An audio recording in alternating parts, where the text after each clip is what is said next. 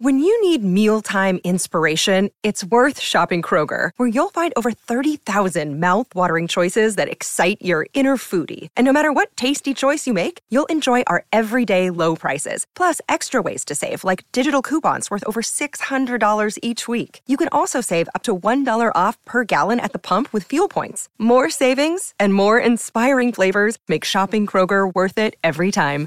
Kroger, fresh for everyone. Fuel restrictions apply. Welcome to Lockbox, a podcast providing real estate professionals with action items for success. My name is Jeffrey Broger, and I'm going to be your host. I'm the founder of two real estate marketing and tech companies, Steezy.digital and RealNurture.io. In this podcast, you'll learn from top 1% real estate and mortgage brokers the exact secrets to their success. Welcome to Lockbox. Welcome to Lockbox. My name is Jeffrey Broger, and I am here with George Fajardo. George, thanks for being with us. Thanks, Jeffrey. Thank you for having me. Yeah, absolutely. So, kick it off. Tell our listeners who you are, where you're from. Yeah, so my name is George Fajardo. I am a managing partner with Keystone Property Investments. Uh, we're located in South Florida. We're primarily a, um, a real estate investment firm. Uh, we do all types of syndications in, in different asset classes. You know, we do um, single family rehabs, standard fix and flips. We do single family development, ground up development, as well as uh, multifamily uh, syndications for uh, stabilization, repositioning. Uh, we also do new construction as well. You know, we have a conventional uh, retail brokerage arm as well, and we also lend. And uh, recently, we we branched out also into the tech space. So we kind of do a little bit of everything, but it's all you know interconnected under the way I see it under the same umbrella, which is real estate. Right. Now it's so interesting how so many aspects of the industry they tie together around the transaction. And the real estate professional is typically so sold to on a daily basis because they're the focus point of a massive transaction and there are so many service providers along the way. And so i think it's more common nowadays for brokerages investment firms to start to vertically integrate is, is kind of like the, the corporate term for it. It's like we were doing marketing you know out of house. Now let's bring it in house. We were doing, you know, the capital portion out of house. Now let's do, bring it in house. And then, you know, that way they can serve their clients better, um, you know, offer better rates, better terms, better everything. And so I, I think it's a, a, really smart thing to do as you grow uh, because it just gives you this unique competitive advantage. That's awesome. I'm curious what got you into the real estate industry to start with. Well, I got into real estate back in 2002 fresh out of college. Uh, I was coming out of Florida State University, FSU, go Noles, with a degree in finance. And I had two options. You know, I thought I wanted to be a stockbroker. I was I had an offer to go to work at um, a company, uh, LaSalle Street Financial, uh, brokerage out of Chicago. They had a, a, branch office down here in South Florida. And then my other option was to go into um, mortgage, mortgages, mortgage lending. And so I had a few friends that were in the mortgage lending side and you know 22 years old coming out of college they had just graduated maybe the semester before me. And they're showing me their paychecks. They're like hey we made you know 12 grand this month 15 grand this month. At 22 years old you know you're like whoa this is uh, it's like i'm rich. Amazing. Like, yeah. you know and i had some other friends in the other and they're like well you know it's a grind. And you know it's like well let me go over here. This seems to be kind of the the passive least resistance. So you know from there i got into uh, into the mortgage industry. Eventually ended up opening my own um, mom and pop brokerage, mortgage brokerage, all the way from you know 2004 through about 2008, right when the when the housing market crashed. Uh, you know, I was kind of riding high at that point, 28 years old, not a care in the world. Thought it was going to be, you know, uh, like rainbows and, and, unicorns the whole way through, right? And then, uh, oh, sure enough, you know, a little bit of a wake up call. So from there, I took my lending and banking and housing knowledge and I parlayed that into um, the consumer protection side. I went to work at a law firm that specialized in foreclosure defense. And hmm. uh, eventually, from there, I uh, became their uh, director of loss mitigation, where we were focusing primarily on working out settlements for the foreclosure side, meaning loan modifications, short sales, short payoffs, uh, you know, just different types of settlements to help out the distressed borrowers at the time. And, um, you know, I did that from about 2008, 2009 till about 2015 when I actually opened a company, Keystone Property Investments.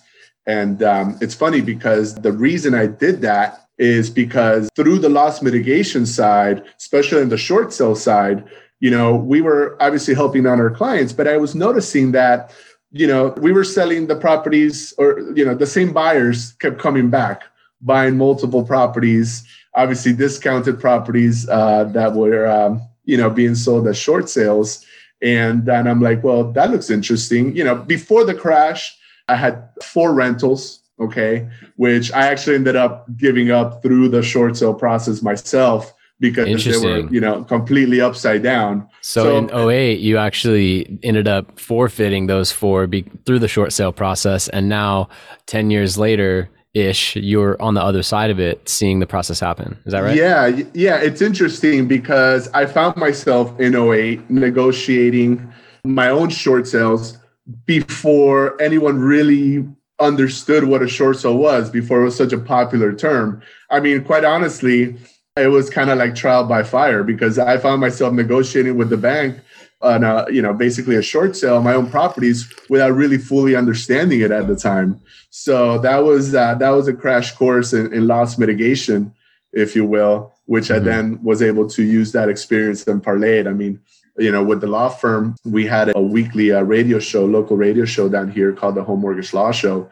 And um, it was so prevalent especially down here in, in south florida the number of foreclosures at the time that um, you know, we at one point we had over 5,000 clients, you wow. know, and so it's a large firm. And so we were able to help a lot of people.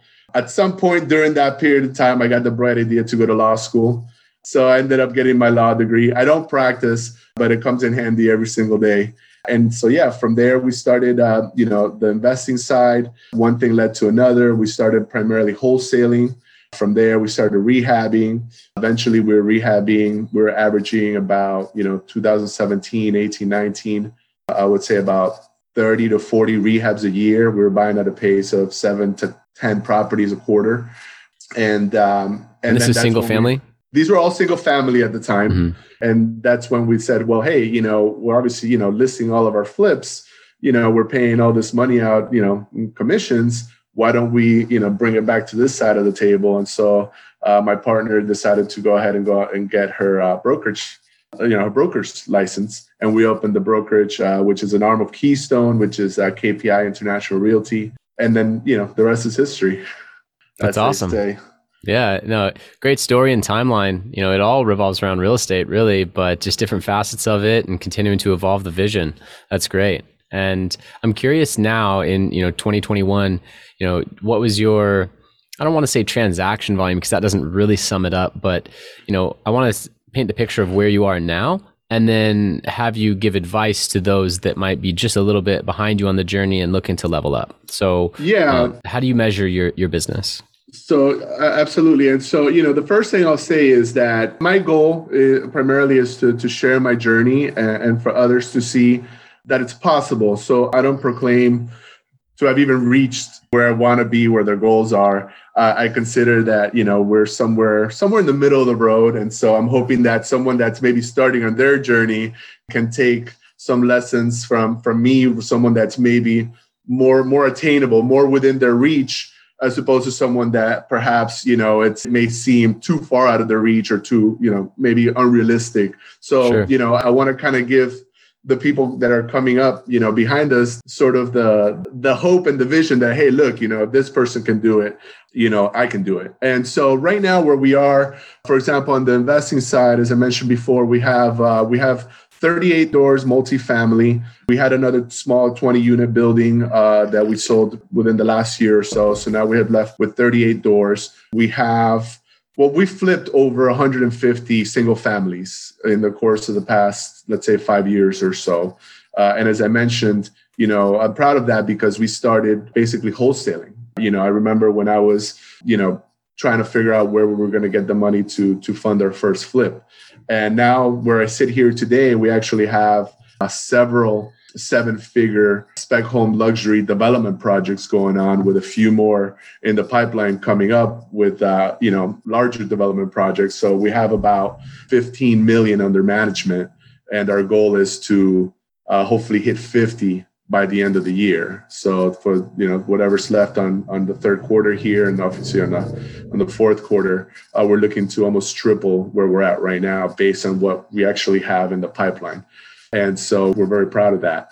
And you know on the broker side. Because we started with just basically our, our goal was just to sell our own deals. Now we're growing right. that as well. So we're in recruitment mode and and so we're trying to grow the the brokerage as well.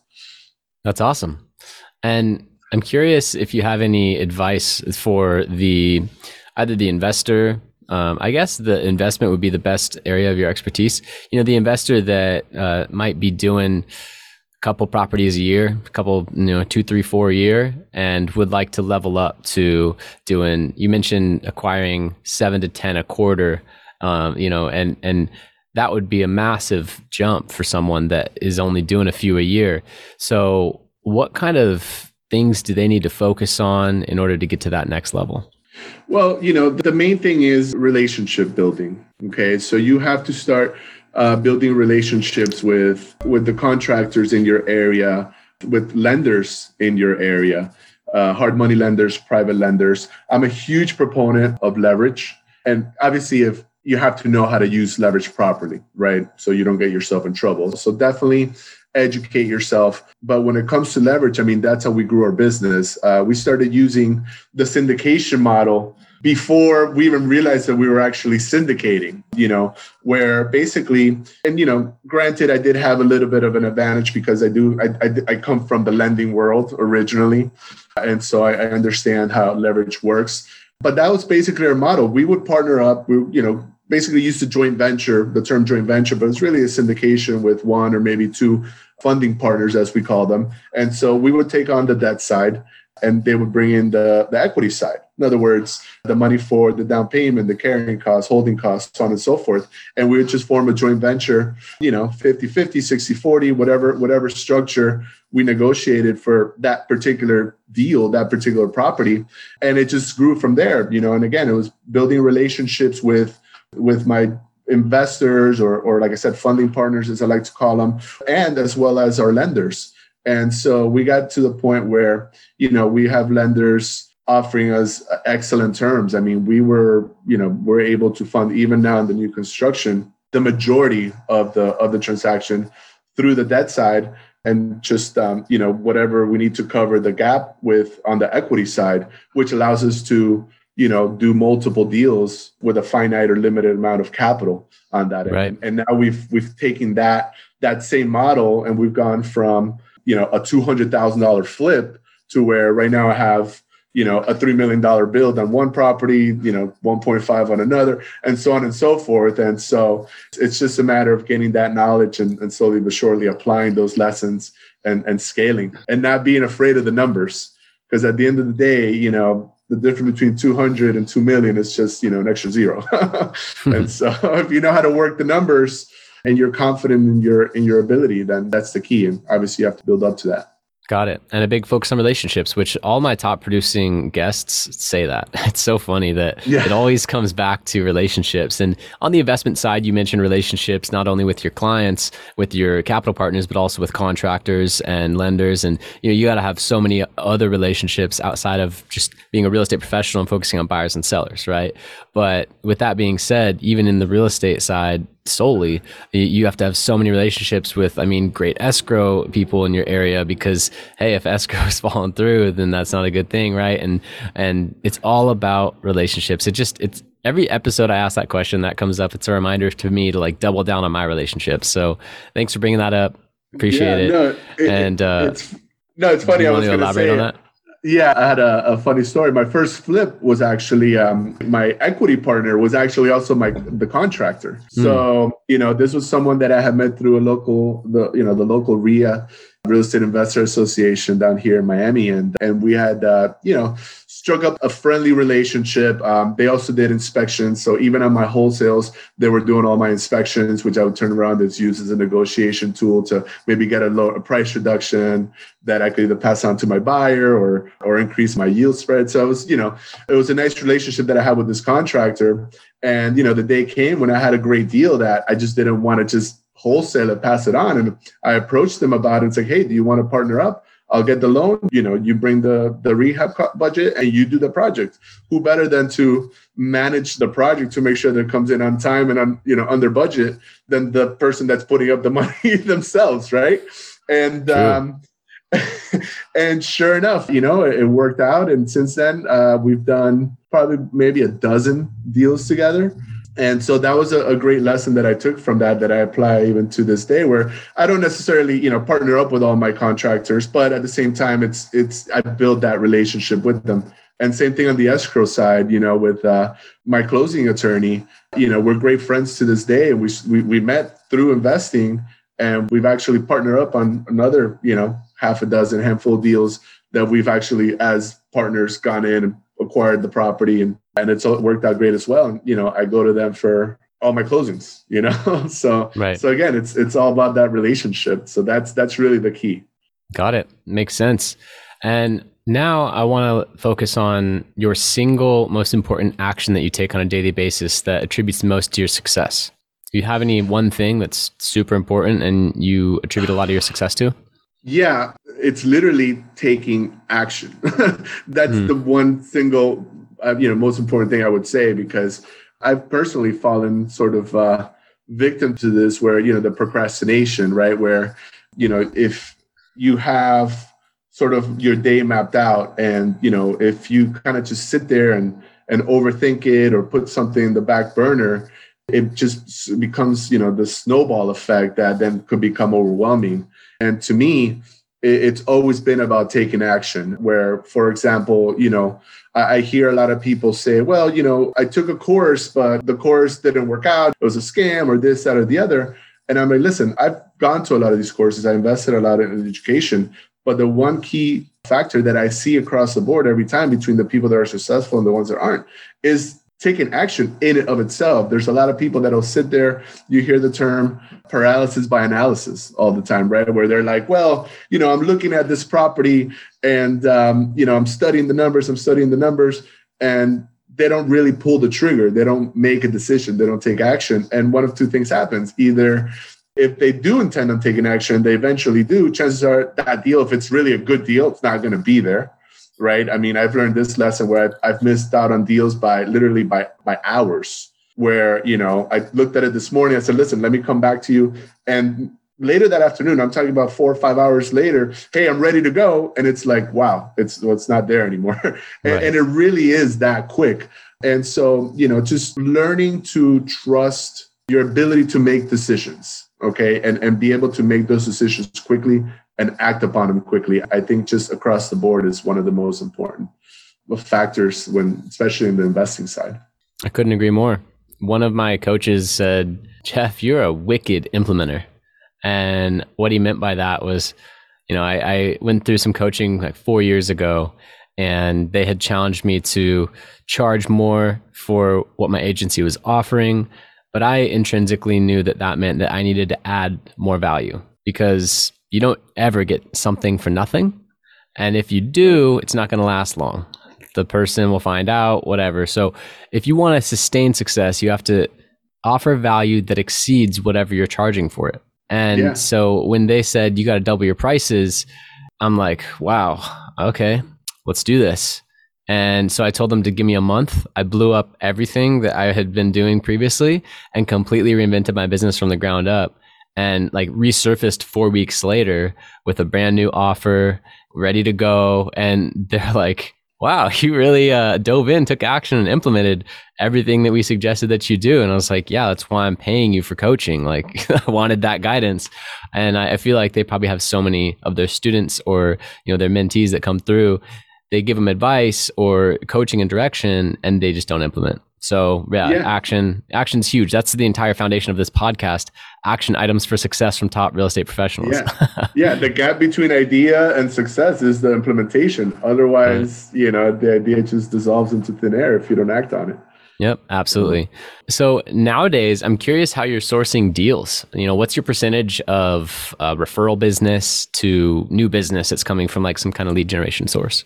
Yeah, so that's sort of where our tech side comes in. So about a year ago, let me backtrack a little bit. So okay. I was I was always um, very interested in you know paid ads, Facebook ads, social media ads, whether IG, Facebook, uh, even YouTube, and it's um, one of those things where it's like a well-known secret that that has the most mystery in it because no one knows how to really you know or the majority especially in the in the real estate space the majority of, of people in real estate space don't really know how to how to use it properly and mm. so where the tech side comes in is that we've actually developed our own lead gen platform that we've been beta testing in our own business for the last year. And uh, and now recently over the course of the last three or four months or so somewhere at the beginning of the last quarter we started uh, beta testing it with other with other real estate agents, and it's been working out great. You know, we're using you know our own IP, our intellectual property, and essentially what it is is that it uses artificial intelligence, our own algorithms, uh, in conjunction with uh, the Facebook Pixel uh, to optimize targeting and retargeting, and uh, we're we're able to really bring down our our cost per lead down with actually very very high quality leads. So, and we're actually using it in multiple verticals. So we're using it in our retail brokerage side, as well as uh, our investing side. That's, you know, so for the most part, if you think about it, the process is the same. You're still targeting homeowners or sellers, uh, at least from the investor side, right? Uh, where the idea is, okay, you know, let's look for a certain type of property where it's distressed property, so on and so forth. On the investment side, but on the on the retail side, obviously, let's just target anybody that you know that's a potential client, whether it's a buyer or a seller. And so we've been perfecting it on those two verticals, and uh, we're planning to now implement it in our third vertical, which is uh, the lending side of our business. And so that's something that we've, we've been uh, placing a very heavy emphasis on uh, because we do plan on actually rolling it out hopefully here by I would say by the beginning of the fourth quarter and start actually marketing it to out to the public. So that's you know that's our primary source of leads right now. And then again, you know, everything else, you know, comes from word of mouth, relationships. We have uh, we built some relationships with, um, you know, we have an acquisitions team, and so we have relationships with, uh, you know, asset managers from lenders on the investing side. Uh, we have, you know, asset managers uh, that we talk to that that send us deals, other brokers that send us deals first, uh, even wholesalers that'll send us deals uh, because they know that that we perform, that that will actually close, and so you know we do what we say we're to do, and so that's going back to the whole relationship aspect of it. That um, you know once once you establish yourself and you build a reputation, then sort of like the deals the deals come to you more easily. Right. No, that that makes sense. Are you prepared for some follow up questions about that? Yeah, yeah, absolutely. Awesome. I mean, you said higher quality leads, lower cost, and you know, talking to a marketing agency owner myself, yeah. that obviously hits on some some key things that every single client wants: higher quality, lower cost. So. You yeah. know, if you've created some algorithm or formula that has accomplished that goal, that's very interesting. So, I'm curious mainly about the multifamily space because okay. generating leads for single family homes is so different than generating leads for sellers of five units and up. So do you ha- do you have you know I know that you're in multifamily syndications you've been in both yeah. sides do you have a lead gen product for multifamily so we're still in the testing phase, you know, stages for the multifamily because again, it's all about the targeting. But when it comes in the single family space, for example, we're seeing through Facebook paid ads on a, let's say a five to seven dollar daily ad spend, we're looking at about 130 to 150 leads per month, uh, which is bringing our cost per lead down to anywhere between 90 cents to a dollar ten per lead. And as you know, coming from the marketing standpoint, uh, you know, it's more of a warm lead because now they're responding to to an ad and they're expecting to hear back from you as opposed to cold calling. And so with the systems that we have in place that go along with that. So the way that our lead gen platform works is, as I mentioned before, we have all our own IP. So we actually have uh, it took us about a year to get our own plugin license directly with Facebook so we can run everything directly from our platform. So we're also focused on the user experience, the accessibility, making it easy for someone, for a real estate agent, let's say, for example, to come in and be able to use this platform themselves. Where I, I found that there was a big gap in the market where technology, you know, nowadays the way things are going with Zillow, iBuyers, and you know Redfin, and, and all these big companies using technology to their advantage, I feel that you know real estate agents that aren't using that, and even investors that aren't using it, are, are going to slowly but surely be left behind. So from the the user interface standpoint, as I mentioned before, it, you know it's something that everybody knows works, but you hear also hear on the flip side of it horror stories where oh you know I, I put in all this money and I don't get any leads or my accounts gets blocked and you know now i can't unblock my account my facebook account so on and so forth and so we've sort of made that easier for the for the end user and um, on the other side of that there's other systems that come in place with it right so what do you do once you get the lead obviously you know you have to have other systems in place to be able to follow up with that lead manage those leads and so we have a, basically we've created an all-in-one integrated system for that. And does that include but, chat marketing? I, I noticed yeah. uh, one one of your your ebooks online was like messenger bot strategies or something along those lines. And you know, my agency is really big into chat marketing. So is that something that is included as far as the yeah. follow up after the lead is submitted? Absolutely, absolutely. So let's say you know uh, you have someone you know in bed scrolling to their phone at 2 a.m you know obviously you know you're sleeping you're unless you have someone sitting around the clock 24 hours more often than not you're not going to be able to get back to that lead till the next day or something like that. And as you know as we know that when it comes to marketing the sooner you respond to that lead your chances of of actually converting that lead increase exponentially. And so that's where the yeah and that's where the automatic uh, responder chatbot so for example with our platform uh, because we're integrated again we have the license plugin our own our own plugin we don't use a third party. We're directly with um, integrated with facebook. We're actually able to set up our chatbot to respond to that that lead through their messenger as well as sms but specifically speaking through Facebook Messenger, they'll get the response. So they're already on Facebook, they click on an ad, they automatically get a response through the Facebook Messenger immediately, pretty much within the first minute of them clicking on that lead. And then Autobot responder. So obviously we built it out so they can actually have a conversation.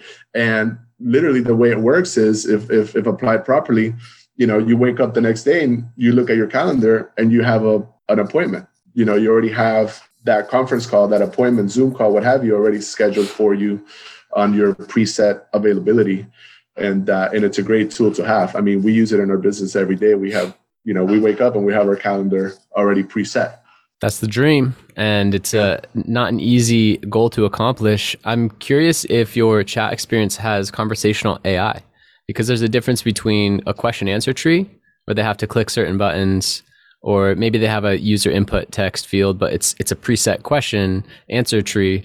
There's a difference between that and them being able to type anything and having a conversational AI database interpret, understand that intent, and then respond with the proper response. Yeah. So do, do you have a conversational AI built in?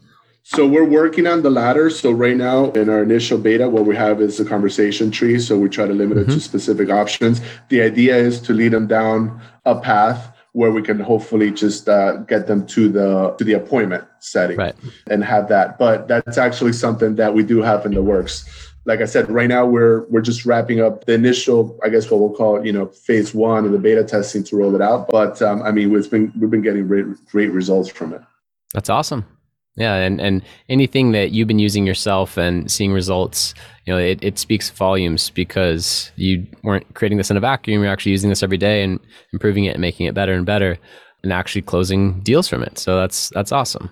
And yeah, and I, and I think that's the key. We we you know, our original intent was just a, to create a tool for us. And so we found that it's been working so well that we said, hey, you know, we actually we're onto something here, and uh, you know, we have a viable product that we can actually bring out to market. Yeah, absolutely. So, where do you think the industry is heading? That kind of leads us into the next question. You know, you're building some pretty futuristic technology, some similar technology that I myself have invested in. And I'm curious what your five, 10 year projections are for the industry. You know, no one has a crystal ball, but right, what do you think's right. coming? Well, you know, obviously, uh, anybody that that's kind of you know staying sort of in the loop with the news and where they see where things are going. I mean, just right now, you know, go back to um, Zillow, they're becoming one of the largest iBuyers. They're also, you know, have their brokerage that um, they're rolling out in multiple states. I think they're about five or six states right now, and that keeps growing almost daily. Redfin, you know, so um, OfferPad, all these iBuyers, they all have a heavy emphasis. And so that's why, like I said, we rolled out or we're planning on rolling out what we're doing because of the fact that I feel that the the little guy, you know, the sort of the middle of the of the road agent or brokerage that doesn't necessarily have the deep pockets like these larger companies do to invest in technology for themselves. Uh, you know, we have to level the the playing field somehow. So, you know, if agents or brokers that are not have a focus or an eye towards implementing some level of technology in their in their business they're pretty much going to be left behind. They're going to be priced out of the one of the biggest things i, I see uh, especially here in the florida market and i know it's across the board nationwide is that a lot of agents don't don't treat the business like a business. You know they don't invest in the business. A lot of times it feels like they treat it almost like um, you know, it's kind of like that whole tier with multi-level marketing, you know, where people say, well, you know, because if you don't treat it like a business, that's you're not going to get the results that you're looking for out of it. And I feel the same goes for um for real estate. A lot of people just think that they're going to get their license and they're going to talk to their friends, their family, and that all these deals are going to fall in their lap, and they don't really have any any systems in place to really grow and scale and and actually uh, treat it as a as a business as they should. And so, along with that comes the use of, of tools that will help you stay competitive in this evolving in this evolving market. Yeah, no, absolutely. Technology is only becoming more important, advanced by COVID, right? Absolutely. Technology was probably kicked up five years in its user adoption from the COVID 19 18 month pandemic. And so, with that being said, that accelerated the need to adapt to technology as a real estate professional, investor, you know, mortgage broker.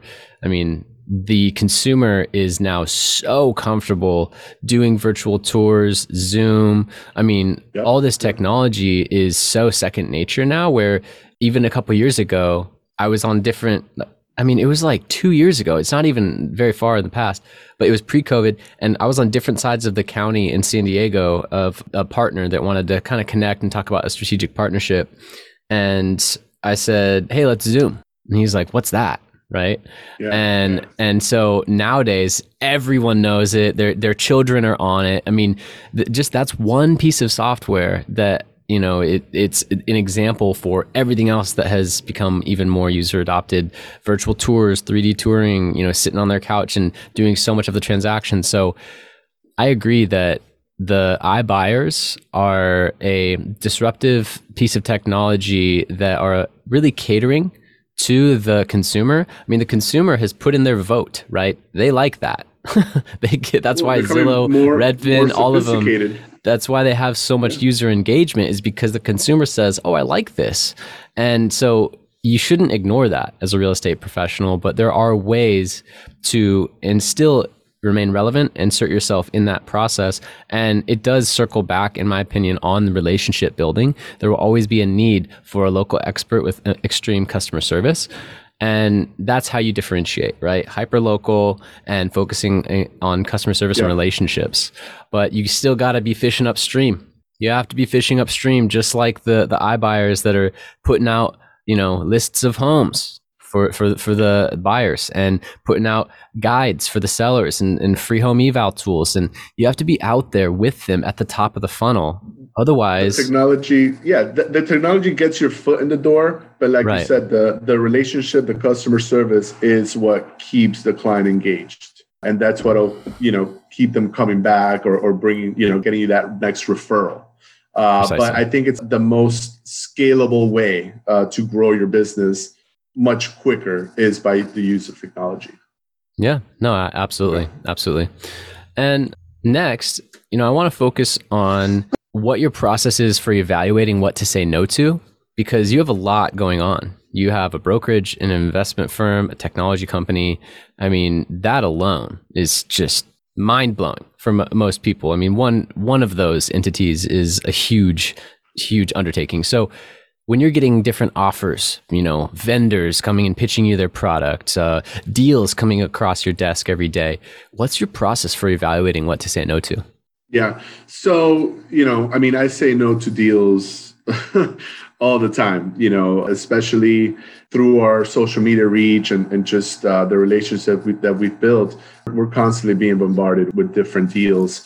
And so it's about having the system in place. So on the acquisition side, you know, we have a team in place to, you know, evaluate the deals. We have we have specific criteria, certain I guess you could say rules that we go by so that we can, you know, make sure that, you know, a deal that comes across our desk is going to meet those criteria before we go on to the second stage. And it's about being able to evaluate that within a matter of seconds, maybe minutes, to say, okay, this is something that's worth looking into. Okay, let's dig deeper into it. Let's actually start doing some due diligence.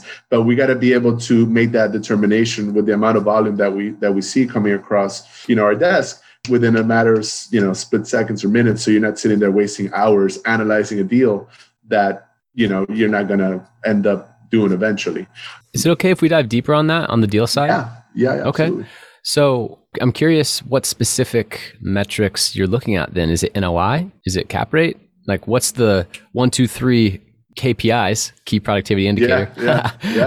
um, what, what, what, what, are like the one, two, or three metrics you're looking at and saying, nope, doesn't okay, meet our so, threshold, doesn't meet our yeah, criteria. Yeah. So, um, for example, with multifamily, right? Perfect. So, and again, this comes from education, and you know, I, am not here to reinvent the wheel, right? So, you know, I took the mentorship, and, and I'm, I'm a firm believer in in education and, and actually investing in your education yourself. And so, I mean, I got this from. Uh, Dave Lindahl. I don't know if you're familiar with him. He has a, a mentorship. They're out of Boston, and um, the main, you know, on the multifamily, you got to look at your, you know, your entry cap rate. Okay, that's something that you got to look at initially. From there, your debt service ratio and your cash on cash. And we have specific criteria that we're looking at. And obviously, it might vary from market to market, right? So, like we were mm-hmm. talking about earlier, you know, in South Florida, you know, the average deal you're going to get on a multifamily entry level is, you know, if, if you see something coming across your desk at a five or five and a half percent, that's actually considered a good deal. Right. But that doesn't meet our criteria. So I don't invest in multifamily. Well, let me rephrase that. We don't reposition multifamily in South Florida. We'll build in South Florida where we come in, acquire the lot, build out the construction, and then now we're the seller at a four and a half, you know, maybe right. five cap on new construction. But on something that we're gonna reposition, uh, you know, we don't necessarily do it here. So we go to other markets where, let's say, you know, we want to come in at somewhere around the seven or an eight cap, where there's still value add opportunity there, maybe bump it up another two points. Uh, once it's all said and done. Uh, but you know, we have specific guidelines. Again, going back to the use of tools. So, you know, again, we've invest, invested in deal analyzers. We can, you know, we, we, just have certain data points that we're looking for. We're able to plug those in and get the answer we're looking for, whether it's going to be a yay or an A, and all within a matter of, you know, seconds or minutes. And then it's also having the right team to do that, right? So again, as you mentioned, all the different verticals that I have in place, you know, it's it's about having the right people in place as well. So we have the right people to that's just doing that. Whereas on the lead gen platform, we have VAs that are calling the leads and, and handling all of that side of it. Something that I didn't mention, uh, we're actually building out our own, um, I guess you want to call it vacation rental management company. Uh, because I also have a vacation rental portfolio, and we're recently just uh, started the process of transitioning that and bring that in house. So again, now we had to build that, you know, the, the the people for that. So we use a lot of VAs when it comes for calls, for lead generation, for certain administrative stuff. Obviously, then, you know, we have the project managers on the construction side, on the rehab side. And then, you know, I have other partners that do the financial analysis side. So it's just about having the the right team in place and everybody knows their what role to play. Yeah, that makes sense, and I appreciate you sharing the specific metrics that you you look into for a deal. You know that that type of specific feedback and advice is, I think, the most valuable, and uh, I really appreciate you sharing that. So, is there a question that I should have asked you, or anything that you'd like to elaborate on from earlier? You know, I was thinking about this earlier, and um, something that we haven't touched on that I'm really, really big on is um, mindset. As mm. an entrepreneur, you're going to have your ups and downs, right? You're going to have your good days, your bad days. It doesn't even necessarily have to be a bad day. It's just you're going to encounter some challenges and obstacles along the way. And this is something that I literally apply on a day to day basis where you can't allow yourself, you have to have the right mindset, right? You can't allow yourself to get bogged down on the challenge. Yes, you have to identify the, the challenge, the problem. I don't even like using the word problem, right? Like I, I prefer to call it a challenge because what I've realized is that it's just something else that that has to be overcome or, or you know you just have to find the solution. So when you're focused on the solution, your mind is more open towards different ideas and different aspects. So when you're focused on the problem, believe it or not, you're not, it's harder to arrive at that solution or it may take you longer to arrive mm. at the solution. So the minute you identify that problem, that challenge, then you have to automatically shift your focus to what are the different solutions and um, Tony Robbins uses the analogy, you know, race car driver, you know, they're focused on the road. Because if you look at the wall, what happens? If you're going 200 miles per Target hour, fixation. you look at the wall, you're gonna you're actually gonna run into end the wall. the wall. Yeah. End up at the wall, right? So that's what we are. We're going 200 miles per hour. I gotta be focused on where I want to be, not where I don't want to be. So not on the problem, but you know where, where I want to arrive at is at that solution. So that's that's what we got to focus on. So and one of the reasons I'm I'm so big on mindset is because um, from personal experience, I, I you know I remember in my 20s when I was first starting off in the mortgage and everything, it's I wasn't a big believer in it. I, to me, it was just like ah, you know, hogwash. It's like, you know, things are going to get done. What you know, it, it wasn't something that I focused on. And then when I encountered the difficulties of 2008 when the market crash hit and, and I found myself having to close the business, having to deal with my own properties that were basically underwater by hundreds of thousands of dollars in a matter of months and all these different obstacles I had to make a decision and you know it didn't come easy where you know I had to kind of learn the hard way that that having the mindset really does play a huge role in your ability to get through difficult times. Otherwise you'll get buried under it. So i mean that's something that to me it's actually a, a big thing. So I, I work on mine on a daily basis. Amazing. And it's critical. So important. How can my listeners contact you so the easiest way to contact me, you can go on social media, on Instagram, on Facebook, uh, George Fajardo KPI. You can find me there. Uh, you can also reach out to us on uh, isum360.com uh, if you're interested in learning more about the lead gen platform. And you know, I'm always accessible. I always respond to my messages, and so I'm I'm pretty easy to get a hold of. Awesome. George Fajardo, everyone, doing some big things in Florida. Great to connect you. with yes, you. Yes. I learned a lot on this Appreciate episode, and uh, yeah, I, I know that my listeners got a lot of value from it. Thank you so much. Thank you. Appreciate it. Thank you for listening. If you want to accomplish your real estate goals, then I highly suggest downloading my free Ultimate Real Estate Goal Setting Framework. The link is in the description of the show and it will help you break down your annual income goal into the amount of phone calls, appointments, or open houses you need in order to achieve that goal. Thank you so much, and we'll see you next time.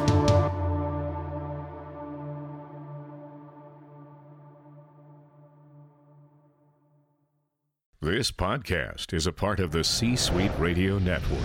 For more top business podcasts, visit c-suiteradio.com.